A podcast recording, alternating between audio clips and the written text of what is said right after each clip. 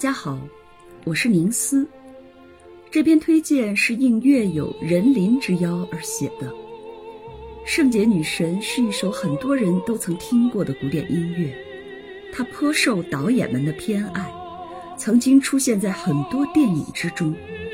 从美国电影《廊桥遗梦》到王家卫的《二零四六》，从国产谍战片《听风者》到韩国动作电影《老手》。《圣洁女神》出自两幕歌剧《诺尔玛》，它创作于1831年，是意大利浪漫主义作曲家贝利尼为后人留下的旷世杰作。这部歌剧于1831年底在米兰的斯卡拉歌剧院首演，为贝利尼赢得了世界性的声誉。只可惜，1835年，不到34岁的贝利尼。便因患痢疾而不幸卒于巴黎。诺尔玛全剧共分两幕五场，讲述了一段深厚历史背景下的爱情悲剧。故事发生在公元前五十年，古代罗马人入侵高卢的时代。高卢的大祭司领导民众奋起反抗，而他的女儿诺尔玛。却爱上了敌方的罗马总督波利昂，并为他生下两个孩子。后来，波利昂移情别恋，爱上了更加年轻的女祭司。诺尔玛知道无法挽回恋人的心，同时因为自己为爱情而背叛了祖国和信仰而深感自责，所以最后决定以死作为对神灵的祭奠。后来，波里昂被诺尔玛愿为爱情、为祖国而赴死的决心所感动，结局是两人一起携手走向了祭祀的火刑台。这段女高音的唱段发生在第一幕，是诺尔玛在举行祭祀仪式时演唱的歌曲，抒发了对月亮神的赞美与崇拜，也是全剧中最美的一个唱段。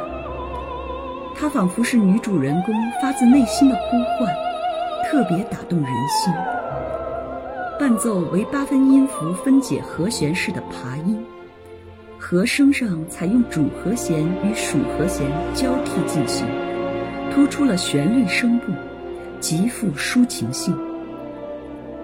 中间部分有一段优美的合唱。庄严而凝重的合唱声部，衬托着飘移不定、彷徨踌躇的女声独唱，充分体现了诺尔玛复杂的心境，也为后面她的悲剧命运埋下了伏笔。整个唱段的音乐由宽广悠长的旋律和范围较小的音域开始，随着人物的感情变化，旋律在基本动机的基础上。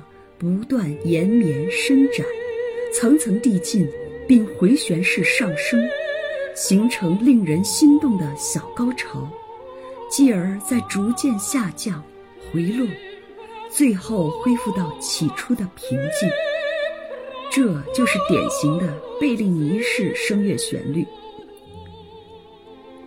在这首极为优美的乐曲中，作曲家在每一个短句里巧妙地埋下。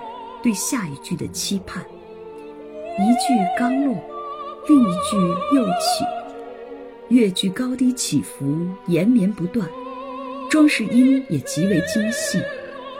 听众聆听时，情不自禁地屏息凝神，静静期待一句又一句的唱诵，直至结束。那些饱含丰富情感、线条委婉悠长。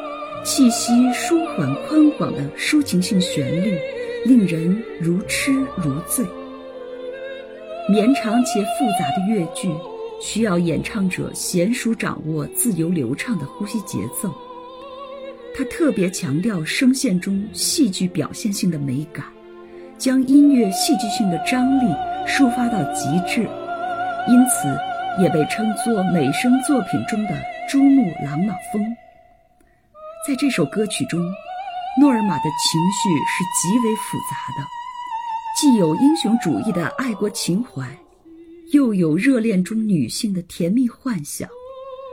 音乐中弥漫着丰富的感情色彩，富有极大的震撼力。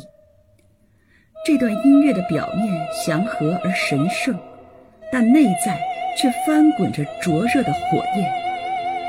我想，这也是他经常被导演们青睐的原因所在，因为它可以呈现出多面性的艺术特征与宽广的艺术融合力，在不同的影片中。适应不同的场景和角色，呈现出风格迥异的艺术魅力。此外，这首曲子对演唱者的要求极高，既要拥有丰富的音色变化、优异的花腔技巧，又要具备强大的艺术感染力。这也是为什么《努尔玛》问世后被上演的次数却并不算多的主要原因。历史上能够将此曲演绎得最为出神入化的，当属玛利亚·卡拉斯。以前我在推荐《你的话语打开我心扉》时，曾经详细介绍过这位天才女高音。上世纪四五十年代，由于他的横空出世，才使得《诺尔玛》这部优秀的歌剧重放异彩。毫不夸张地说。